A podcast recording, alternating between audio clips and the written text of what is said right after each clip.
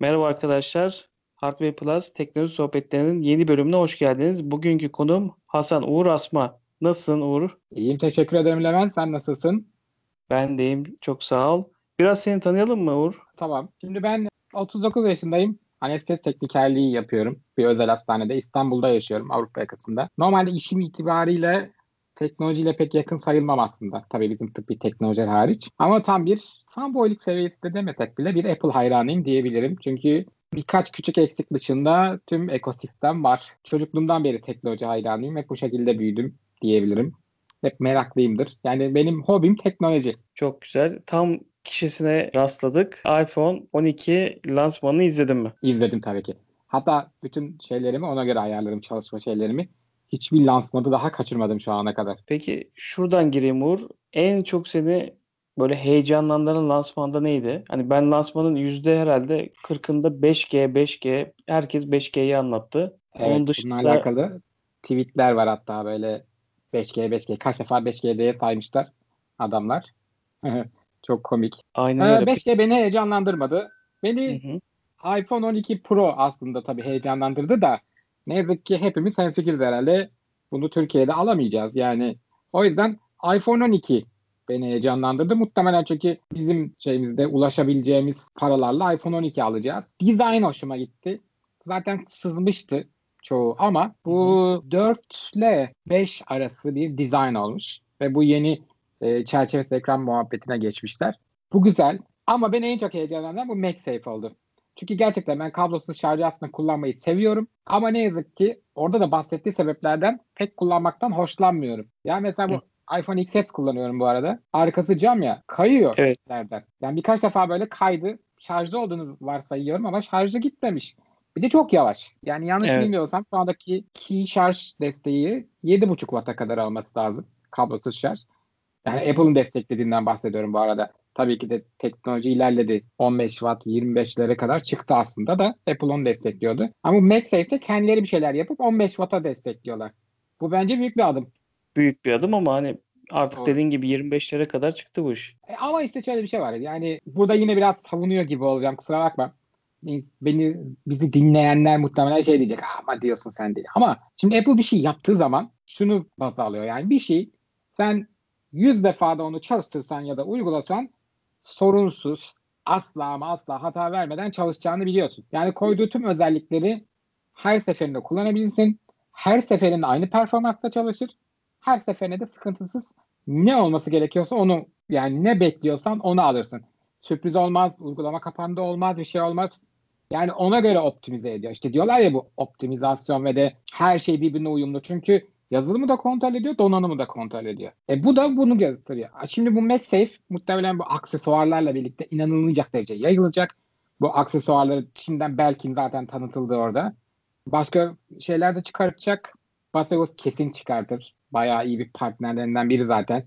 T-Tech çıkartır. Yani bizim de alabileceğimiz ucuzlukta aksesuarlar çıkacak ve bu benim için bence güzel çünkü arkaya yapışıp tam olması gerektiği yere yapar. Çünkü ben Apple Watch da kullanıyorum ve saat aynen öyle. Asla şarjı oturdu oturmadı derdim yok. Yaklaştığında tık diye alıveriyor zaten ve %100 şarj oluyor yani. Tam beklediğin şey. Bekliyorsun ve tam bunu buluyorsun yani. Hiçbir sürpriz yok. Peki Uğur bir şey soracağım. Şimdi ben HomePod bazen Mini'ye bayıldım. Çünkü benim ekosistemimde eksik olan şey HomePod.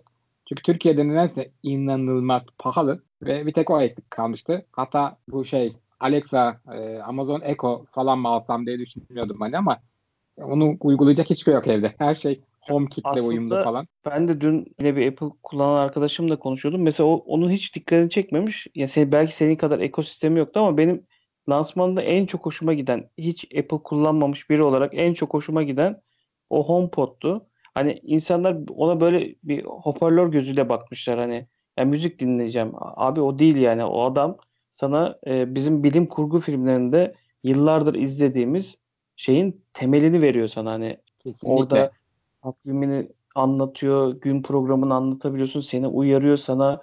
Yani seni bir asistanın gibi ya da işte arabaya garajdan giriyorsun, o sana haber veriyor, baban geliyor şu bu. Ya çok hoşuma gitti o yapı. Mesela bunu kimse şu an konuşmuyor. Hani demin söylediğin şey bir eleştirim olacak. Şimdi Apple kullananlar Apple'ın hani e, verdiği özellikleri dediğin gibi stabil çalışıyor ama az veriyor. Bunu çok böyle Doğru. e, açıkçası ben kanıksıyorum. Şöyle yani bizden e, parayı alırken kepçeyle alıyor ama özelliği verirken kaşıkla veriyor gibi bir yorum yapıyorum. Burada aslında Apple'ın hani 20 20 Watt'a 25 Watt'a çıkacak mühendisi de var. Şeyi de var hani altyapısı da bence 25 Watt'a kadar iyi bir çalışmayla çıkartabilirler ama diyor ki bu sene 7.5'tan 15'e çıkartayım. Orada yine bir bana e, esneklik alanım kalsın hani bir sonraki versiyonda tanıtımımda bunu biraz daha yükselttiğim zaman birkaç özellik daha koyduğum zaman zaten benim kendi kullanıcı kitlem buna alışmışlar zaten ve bunu çok da eleştirmeyecekler gibi hissediyorum. Senin buradaki görüşün nedir? Kesinlikle katılıyorum sana. Yani az verme özelliğinin savunulacak yanları var. Dediğim gibi bir teknolojinin hazır olmasını bekliyor ya da kendi ekosisteminde nasıl çalışacağına göre düşünüp tasarlayıp onu yapıyor. İşte HomePod ilk çıktığında mesela pek çok hala desteklemiyor olabilir. Ee, bildiğim kadarıyla Spotify desteklemiyor orijinal versiyonu ama mesela HomePod Mini'de Spotify yok. İleride duyurulacak dendi mesela. Çoğu insan şey eleştirdi mesela sadece Apple Music ya da sadece Siri destekliyor. İşte Siri o kadar akıllı değil. Ben Siri'yi aktif kullanıyorum bu arada. Çevremde hiç kimsenin bu kadar kullandığını görmedim. Neden kullanmıyorlar bilmiyorum. Her şey için kullanıyorum Siri'yi. Bir hatırlatma oluşturmak için, birilerini aramak için bir sürü tıklama yapmaktan kat kat iyi. Özellikle artık ben işim gereği sürekli maske takıyorum. Hı hı. Hani dışarıda da artık maske takıyorum. Hani açıp bir şeyleri yapmak çok uzun. Şifre girmek çok sıkıcı bir süreç. Çünkü eskiden FaceTime, Face ID hemen çat diye açardı böyle ekranı. Orada ciddi bir problem oldu benim için. Ama o yüzden mesela şimdi her şeyi Siri ile hallediyorum ve çok hızlı şekilde yapıyor. Bence iOS 14'te özellikle Siri çok gelişti. Daha tepkisel. Mesela artık böyle belli bir konuşmaları takip edebiliyor. Eskiden gerçekten takip edemiyordu. Biraz şapşaldı. Hatta en denediklerim içerisinde Alexa'yı deneme fırsatı olmadım ama Google asistanı ve de bunu denedim. Ha bir de şeyi Cortana'yı. Yani en ak- aptalı gerçekten Siri bunların içerisinde kabul etmek lazım ama Türkçe için söylüyorsun değil mi bunu? Yani eleştiri Tabii Türkçe. Türkçe için söylüyorum. Tabii kesinlikle Türkçe için söylüyorum. Mesela Google'ınki gerçekten inanılmaz. Yani sana akıllı asistan deneyimini baya baya sunuyor. Ama şöyle bir şey var. Senin belki de haberdar olmasını istemediğin her şeye ulaşıyor. Her şey. Evet ben sildim yani denedim. Kullanıyordum bir ara. Ya sürekli bir şey getiriyor bana. Dedim ki yok abi kaldırayım rahat edeyim. Bak e, Google'un da şeyi var. küçük kablo hoparlörleri. Onun şeyin adını unuttum da yani işte o küçük şeyi hoparlörünün de mesela. Mesela şey diyor işte mail geliyor sana uçak biletin. Aa bak diyor işte cuma günü diyor ikide uçak biletim var diyor. Bunu sana hatırlatayım mı? Ya da hiç sen demiyorsun. Bak diyor iki saat sonra diyor uçak uçağım var diyor. Artık havaalanına gitsen iyi olur diyor. Çünkü mailini biliyor. Hepsi birbirine bağlı. Hepsini karıştırıyor. Ne yazık ki sen özellikle takvimine eklemediğin sürece Siri sana bunu hatırlatmıyor. Ya da söylemediğin sürece Siri işte cuma günü saat 2'de uçağım var bana 2 saat önceden hatırlat gibi bir şeyler söylemediğin sürece bunu kesinlikle ulaşamadığı için sana bunu hatırlatmıyor. Bu bence iyi bir şey. Bizim ülkemizde takvim kullanımı çok kısıtlı bence. Yani bu hani küçüklükten bunu bir rut olarak kendimize oluşturmamışız. Doğru. Onun için de e, o özelliklerini çok çoğu kişi hani iPhone'unu kullanıyor ama bence performansı da kullanmıyor. Kesinlikle ben mesela bu hatırlatıcıları çok kullanıyorum. Ben bir to-do list gibi kullanıyorum onun açıkçası. Bir sürü yapacağım şeyi günlük bana bunu hatırlat diyorum. Mesela her gün hatırlat diyorum. İşte yarın sadece bu kısmı hatırlat diyorum. Çünkü işte kullanıyorum bunu. İşte bazı şeylerin yapılması gerekiyor. Ve bunu bir not uygulamasında değil de hatta notlukta da yapabiliyorsun. O ayrı mesele. Benim için en güzel tarafı tabii her şeyle uyumlu olması. Yani her yerden her şekilde ulaşabiliyorum.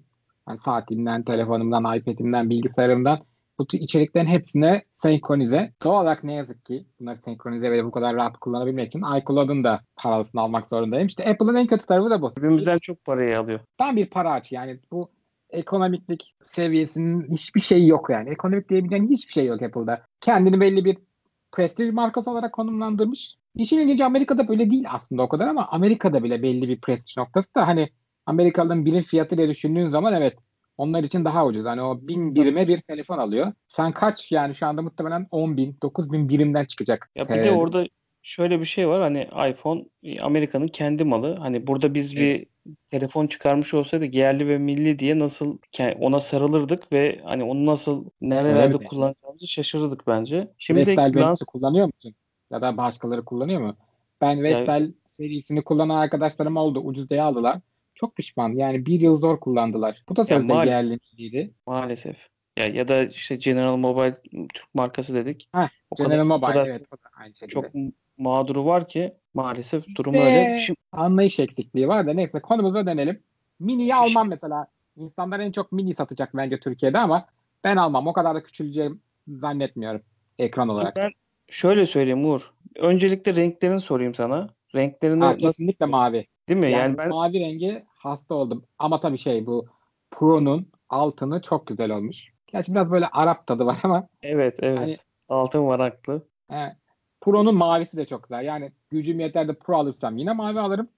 Ama 12 alırsam da yine mavi alırım. Product Red de çok cezbediyor ama yani belki çok ilkel ya da şey düşünmeyin ama ne bileyim böyle bir kırmızı pembe gibi renklere bir tık mesafeliyim diyelim. Yani kırmızıyı yalan yok şimdi hepimiz bunları koruyup kaplayacağımız kılıflara sokacağız değil mi?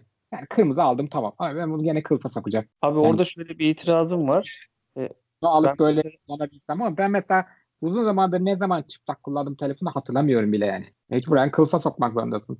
Şöyle bir itirazım var sana orada. Ee, ben mesela kullandığım telefon Mi Z16. 360 derece kaplama yaptırıyorum. Şeffaf. Zaten telefon ince. iPhone kullananlar da mesela benim gibi çok sırada beklerken hani benimki çıkana kadar beklerken iPhone kullananların da çok bu şekilde 360 derece kaplama yaptırdığını gördüm.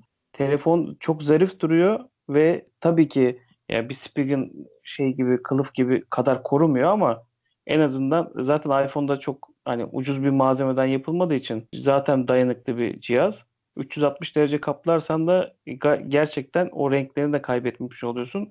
Ben bu renk konusunda şeyi söyleyeceğim. Hep ben Apple kullanmayan biri olarak kullanan arkadaşlarımı hep şöyle eleştiriyordum. Hep aynı cihazı görüyorsunuz. Yani yıllarca şu anda da mesela hep eski seriye, güzel kasaya dönülmüş gibi bir durum var. Bu mavi rengine de şey diye şu an eleştiriyorum. Aynısının lacivertini yapmışlar. Çok güzel olmuş. Benim de ilk baktığımda cezbeden renk mavi.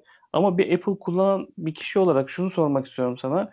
Aynı tasarımı görmekten sıkılmıyor musunuz? Ya da yeni bir lansman çıkacağı zaman insan heyecanlanıyor. Farklı bir şey acaba denemişler midir diye herhalde hiç sorgulamıyorsunuz. Çünkü ne geleceğini az çok biliyorsunuz. Açıkçası hiç sorgulamıyorum. Niye? Çünkü tahmin edebiliyorum. Yani yıllardır ilk iPhone 2G'den beri Apple ürünleri kullanıyorum. Yani bu ilk serilerine geçişten beri orada gerçekten bir major bir şey bekliyordum. Ama diğerlerinde hiç sıkılmıyorsun. Aslında bu ne biliyor musun? Alışkanlıkla alakalı. Yani ben teknolojiyi çok seviyorum. Doğru ama kullandığım teknolojik ürünler denediklerim hariç. Hani çünkü beta bir şeyleri denemeye bayılıyorum. Her şeyimde beta var ama hani beta'yı deneyimler, deneyimlerken diyorum ki ha bu beta. Ona göre. Bazı Android telefonları da Android bazı şey arkadaşlarımdan kullanırken de hep şey gözüyle bakıyorum. Bunu bir beta gibi kullanıyorum. Hani asla kullanmam.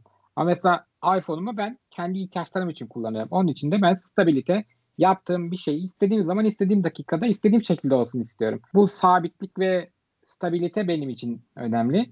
Ve o yüzden de böyle çılgın açan uçan kaçan şeyler beklemiyorum Apple'dan ki bunu vermeyeceğini biliyorum. Aynı tasarım güven veriyor. Sıkmıyor. İşte yatırım yaptığın uygulamaların bilmem nenin çalışacağını ya da çok kısa bir süre sonra hepsinin uyum sağlayacağını biliyorsun. Küçük değişiklikler yapıyor çünkü.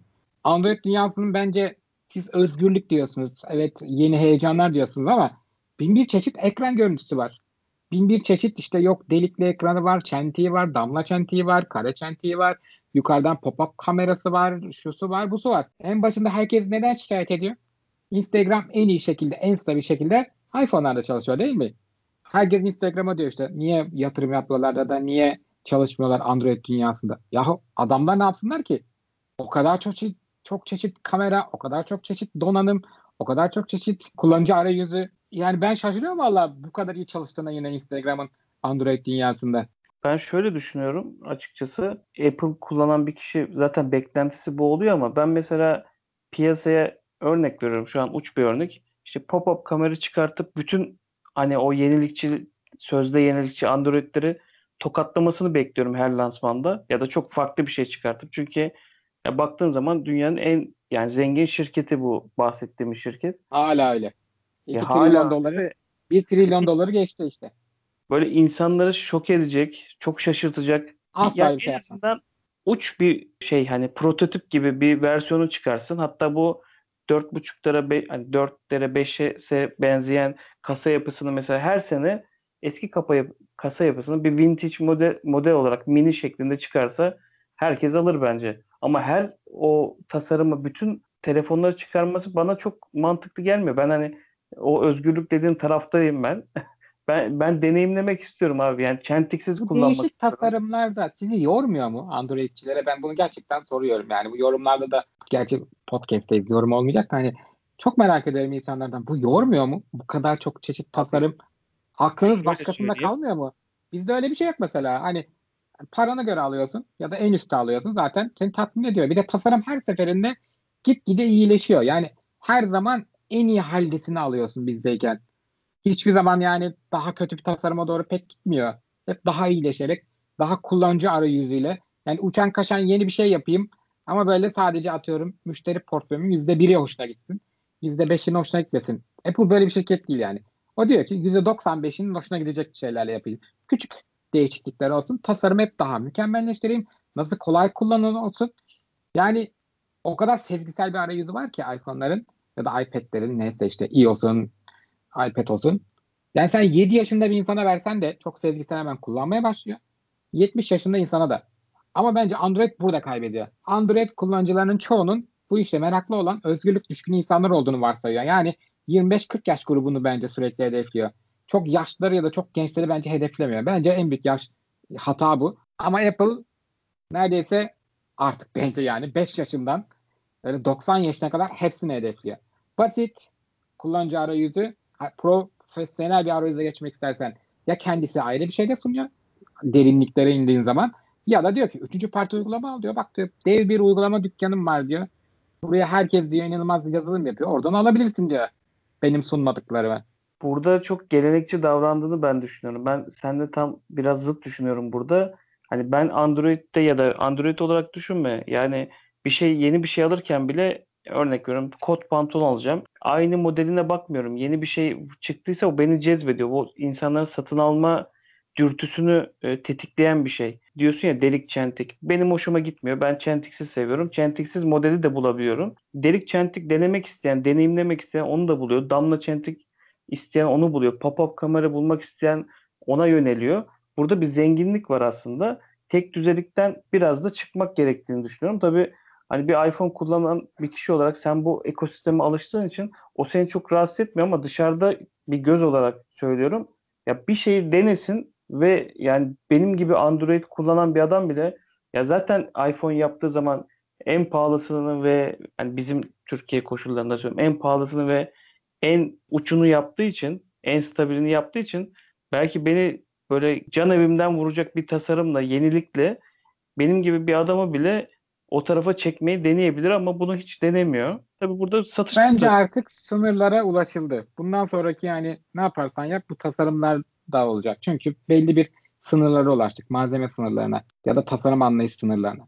Bu saatten sonra bence gelecek olan en büyük yenilik başka bir yayıncının da söylediği gibi burada isim vermeyeyim şimdi başka kanalın şeyi. Mesela o da diyor bundan sonrası ya bu katlanır tasarımlara gidecek. Hatta HVP'de olduğumuz için Ersin Bey'in tasarımı dediği gibi katlanır tasarımlara gidecek artık. Gelecek bunda.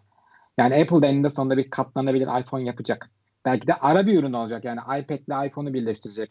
Ya da böyle bir şey. Ee, yani böyle bir tasarımdan gidecek. Ya da bence yakın değil ama önümüzdeki 30 yıl içerisinde tamamen şeffaf kristal tasarım ekranlara gideceğiz. Aynen. Ben de o tarafa ve şeye gideceğimizi düşünüyorum. Hem şeffaf tasarımlara hem de e, böyle bir ortama girdiğin zaman kendi kendine şarj olan işte evine Ha, gittiğin evet. Sistem varsa işe gittiğin zaman ve kamu kuruluşuna gittiğin zaman kendi kendine telefonların ince yapıda olup kendi kendine şarj edebileceği fonlara dönüşeceğini düşünüyorum. Şimdi lansmana geri dönelim Uğur. Seninle sohbet etmek çok keyifli.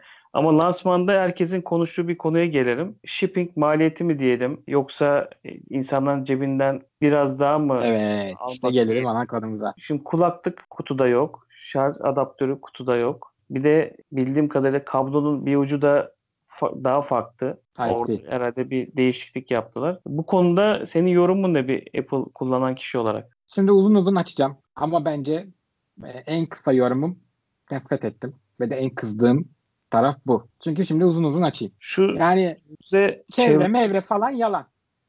Ona geçelim. Tamam Apple gerçekten çevreye en dikkat eden kuruluşlardan biri.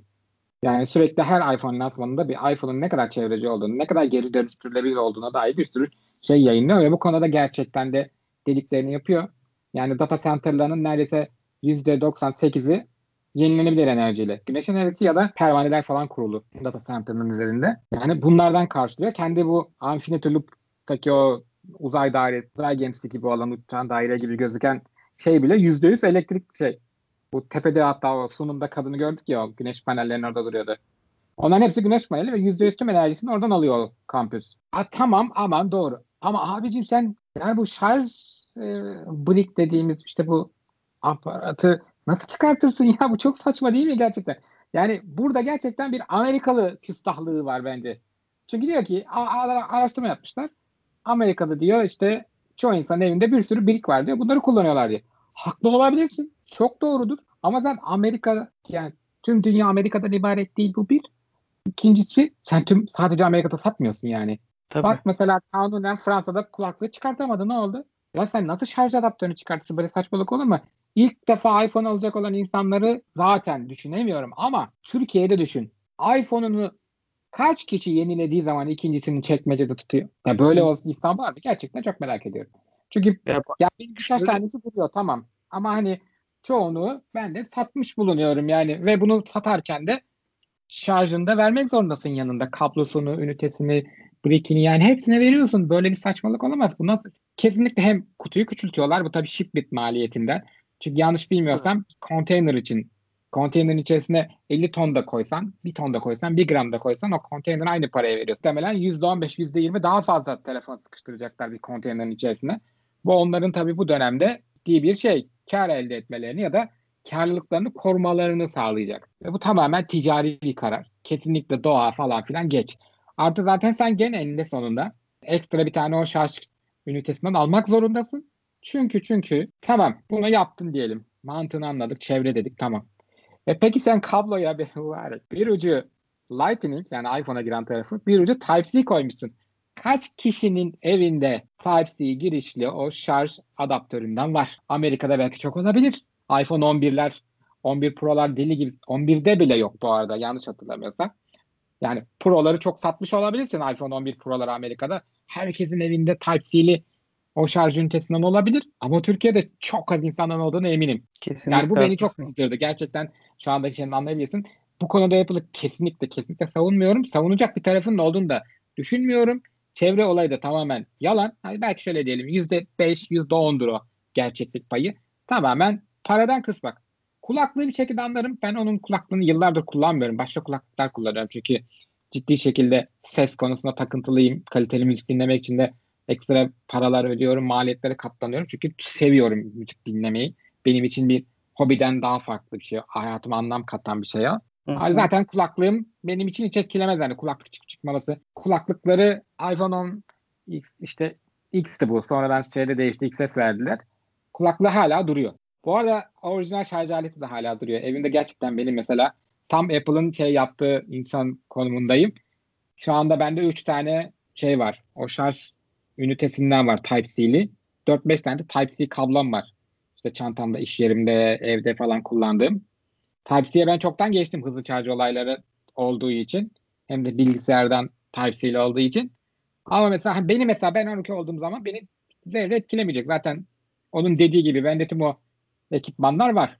Ama bu haklı olduklarını göstermez yani beni etkilemiyor diye. Bu şey gibi bir şey yani. Ortada bir suç işleniyor. Neydi o atasözü ne unutmuşumdur. İşte bir şey yılan beni ısırmıyorsa fark etmiyor muydum? Neydi bu Bana, atasözlerin? bana dokunmayan yılan bin yıl Heh. yaşasın. Öyle bir şey yok yani. Bana dokunmayan yılan bin yıl yaşasın diye bir kavram yok. Olamaz. Bu, buna ses çıkartmak lazım.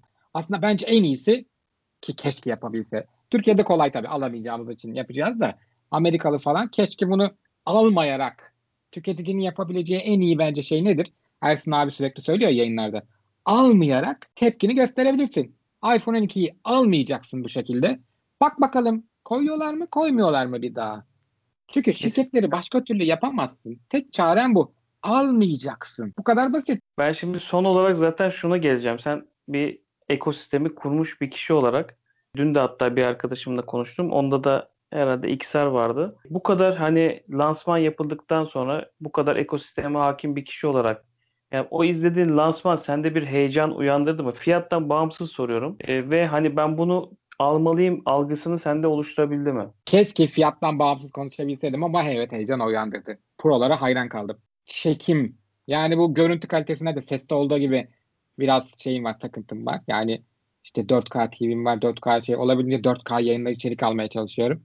Çünkü görüntüm de iyi olsun istiyorum. Ya full ya şimdi HDR hem de 10 bit. 10 bit HDR kayıt edebiliyor bu cihaz. Ve ekranında da 10 bit HDR videoları hem kaydedip hem işleyebiliyorsun. Telefonun içinde işleyebiliyorsun. Bunu gerçekten bak Android kullanıcısı olarak sana soruyorum. Kaç tane Android telefonda hem telefonun hafızası kadar 4K hem HDR 10 bit 60 FPS kayıt yapabiliyorsun ve bunu telefonda işleyebiliyorsun. Ya bu güce ya bu güce inanabiliyor musun? Artı LiDAR sensör geldi mesela Pro'larda. Bundan pek kimse bahsetmiyor. Çünkü şu anda kullanım alanı çok dar. Şu anda ama şey var. Ben de onu Fotoğrafta derinlik algısını oluşturmak için kullanıyor. Hiç Android'de var mı mesela LiDAR?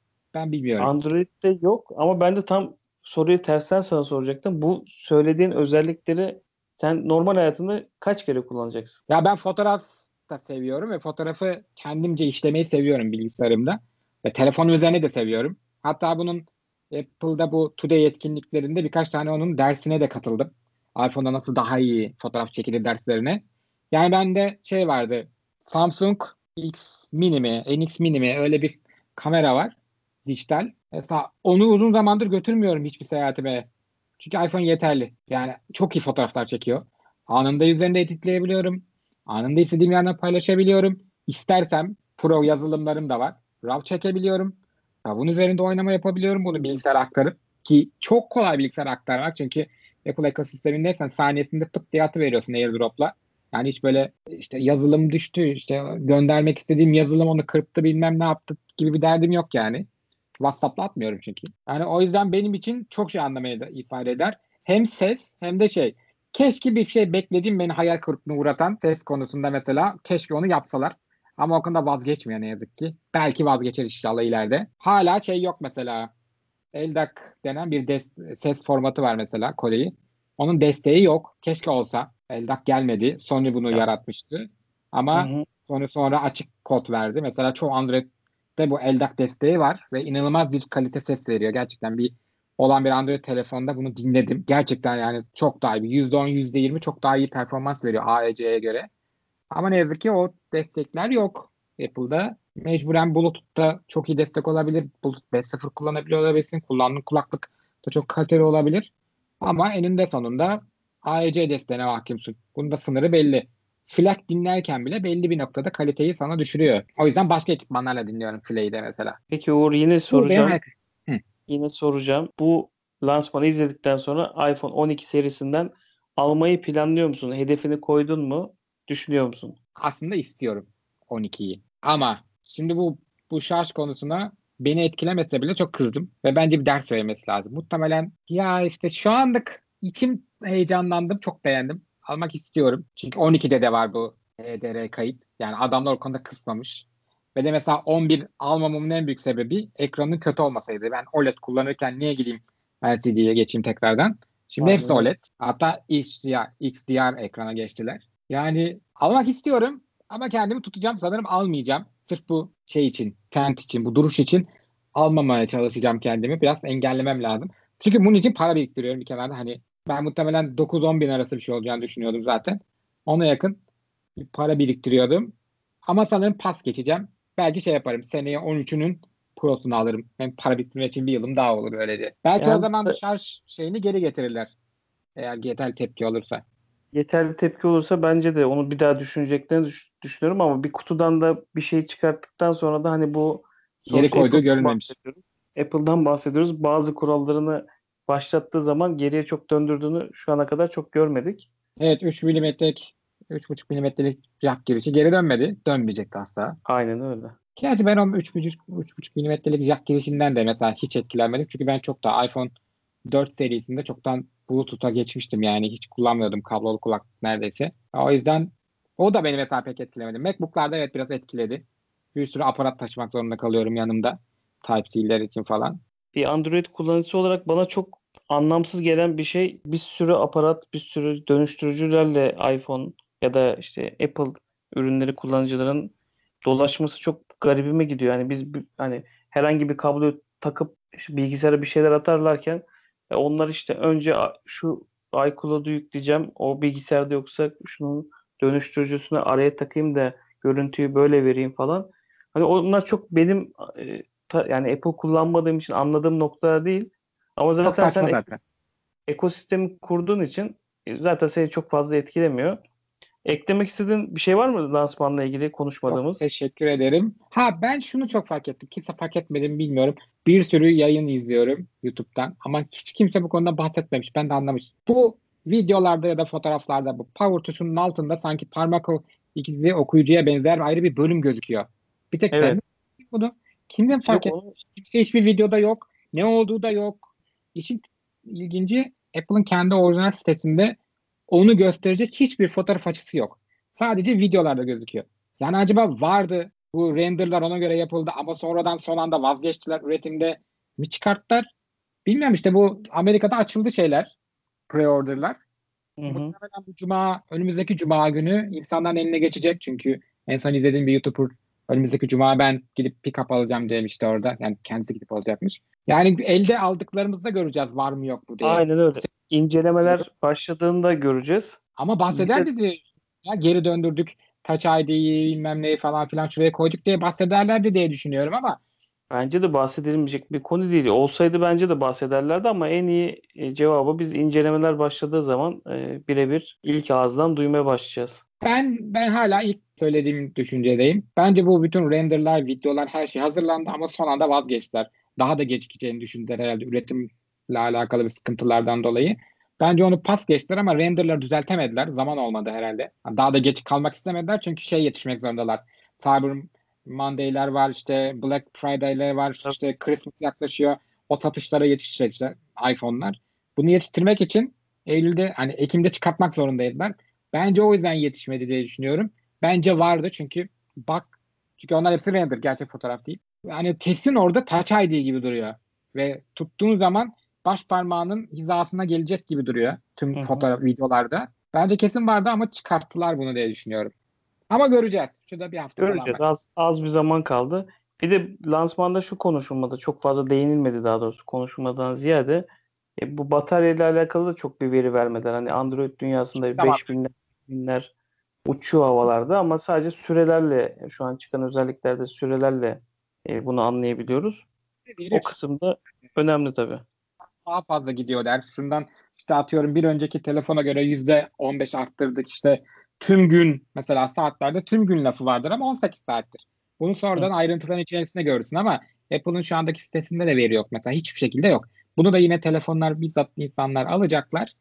Uygulamaları kuracaklar. Orada kapasiteyi göreceğiz. RAM'ler Aynen. de aynı şekilde. Mesela biri açıkladı 6 GB RAM varmış Pro'larda. Şaşırmam çünkü iPad Pro'larda var. Yani Pro modellerde gerçekten o RAM konusunda hiçbir sıkıntı çıkartmıyorlar. Neticede o videoları işleme konusunda. Gerçi muhtemelen 12'lerde 4 ya da 5, Pro'larda 6 GB olur diye tahmin ediyorum şeyleri RAM'leri. 12 Pro Max'in bayağı büyümüş. Normalde 6.5 inçti 6.7 olmuş. Bayağı 7 inç tablet boyutuna gelmiş bu bir aralar, bir aralar vardı ilk çıktığında tabletler. Ya çok büyük olmuş o bence ya. Onu ancak böyle profesyoneller gerçekten hani büyük ekranda bir şey taşıyayım bataryası yetsin diye düşünecek insanlar alır bence. Çünkü kamerada da farklılık var. Bu arada ilk Evet. defa sanırım 12 Pro ile Pro Max arasında bu kadar fark oldu. 11'de çünkü fark yoktu. Kameralar ve şeyler aynıydı. Özellikle işte mesela fotoğrafçılık, profesyonel fotoğrafçı işi olsam, video çekiyor olsam ciddi şekilde kesin sadece 12 Pro Max alırım. Çünkü bu bir yatırım. Hani Tabii. şey gibi düşünme. Şahıs kullanması olarak değil. Çünkü e, şeyi mesela optik imaj stabilizasyonunu başka bir noktaya taşıp sensör hareket ediyor ve de sadece X ve Y aksında hitap etmiyor. Yani Y, X diye Z aksında da. Yani hem ileri geri gidiyor hem yukarı aşağı gidiyor. Yani hem de sağa sola hareket ediyor ve bu lens hareket etmiyor yani. Bildiğin içindeki sensörü hareket ettiriyor adamlar. Bu şekilde hani hem daha stabil durabil bir şey yapmışlar hem de çok daha fazla ışık ve çok daha fazla stabilite aslında. Çekildiği videoların örneklerini gör. İşlenmiş mi bilmiyorum artık oranın şeyi Kimseye inanamıyorsun yani. Çünkü Samsung'un benim telefonumla çektiğim fotoğrafların metadatasına bakıldıklarında profesyonel Tabii. şeylere makineyle çekildiği ortaya çıkıyor. Aynen Apple'da öyle. yapmış olabilir ona bir şey diyemem ama Yani gerçi bu- yapmamıştır. Lansmanı verirken Kerem de öyle bir hani acaba gimbal'la mı çektiler diye bir konuşması. kesin gimbal var canım. Onda emin olabilirsin. Hani gimbal'la çekmişlerdir ama neticede gimbal bile olsa orada hani atların koşturulduğu bir video var. İşte adam arabanın altına takmış gimbal'a. Ya sen ne kadar gimbal'a takarsan tak yani bir arazide bir arazi aracının arkasında gidiyorsun. Görüyorsun orada telefon böyle lıngır lıngır sallanıyor yani. Bunda öyle stabil video çekmenin yani imkanı yok ya. Ya oynadılar ya da gerçekten yani inanılmazı başardılar. Yani bu kadar stabil video olamaz. Bu kadar mı olur ya? Yani gimbal tamam %40 yapsa telefon da %40 yapsa gerçekten video yani %80 stabil gözüküyor. Şimdi kendi kendime düşünürken kendi kendimi ikna ettim. Bu daha ilginç oldu. Hepsinin cevabını çok kısa bir süre sonra e, gerçek kullanıcılarda görmeye başladığımızda incelemeler çıktığında hepsinin yanıtını alacağız. Bu arada yaptığımız en uzun süreli podcast seninle oldu. Çok keyifli bir sohbetti Uğur. Teşekkür ederim ben de Levent. Beni davet Katıl- ettiğin için çok sağ ol. Tabii katıldığın için çok teşekkür ederim. Var mı eklemek istediğin bir şey? Ben teşekkür ederim. Öncelikle tüm dinleyicilerimize bizi dinledikleri için çok teşekkür ederim. Eğer sürçülisan ettiysem affola. Kasıtlı hiçbir şey olmamıştır. Fanboy olarak gördüyseniz de kusura bakmayın yani ben böyleyim. Biraz heyecanlandırıyor beni Apple ürünleri. Çünkü design benim için önemli ve de hayat içindeki duruşu, kullanışlılığı. Yani sadece bir teknolojik ürüne heves duyarken kötü tasarlanmış ürünlerden hoşlanmıyorum. Mesela Xbox X'im var bence çok kötü tasarlanmış bir ürün. Durmasına hiç hoşlanmıyorum ama yapacak bir şey yok. Hani bazı şeylerde katlanıyorsun. Ama o yüzden diyorum mesela Apple ürünleri her zaman çok şık oluyorlar. Tamam. Evet çok alışılagelmiş. Hep aynı tasarım. Ama şık. Bu da benim için yeterli. Tekrar teşekkür ederim Mehmet. Beni davet ettiğin Ben- için. Ben çok teşekkür ederim Uğur. Bir başka Hardware Plus teknoloji sohbetlerinde görüşmek üzere. Hoşçakalın. Hoşçakalın.